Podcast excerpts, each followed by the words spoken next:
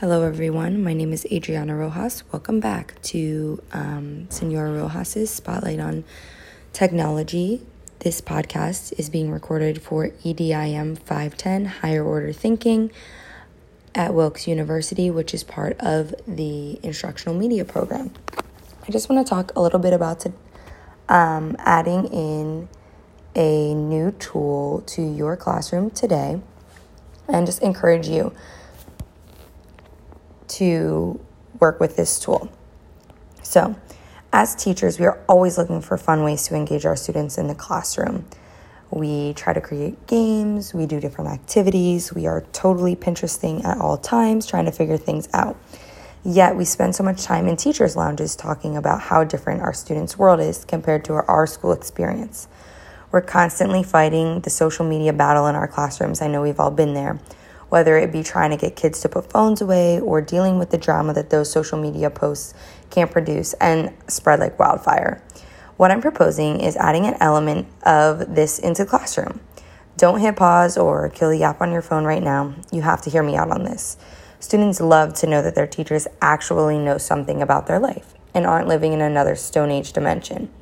Think about the top five message threads in your Messenger app on your phone right now, whether it just be iMessage or Facebook. My guess is that many of you are thinking about threads with your husband or wife, kids, babysitter. Those are all important conversations, of course, but I bet none of them make you laugh as much as your best friend's group chat. We all have them. I have one with my best friends. We've been sitting there in the Dunkin' or Starbucks drive through on the way to an early morning staff meeting, waiting for our order, dying laughing over the funny memes that were sent to the thread the night before. Our students love memes as much as we do. They send them back and forth to each other on Instagram, on Snapchat, Facebook, within their messengers, just like we do with our friends and even our family members. Um, some of their memes are even beyond my com- comprehension, and they're just, I just don't understand them.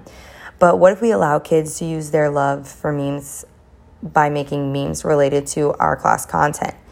They can be used as formative assessments or even allow um, other students to make them with words missing so that you could use it as a stations activity that their classmates could use to fill in the blanks.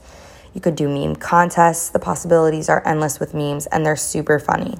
Students can create memes using an app called Meme Generator. There's not a website for it, but it is just an app.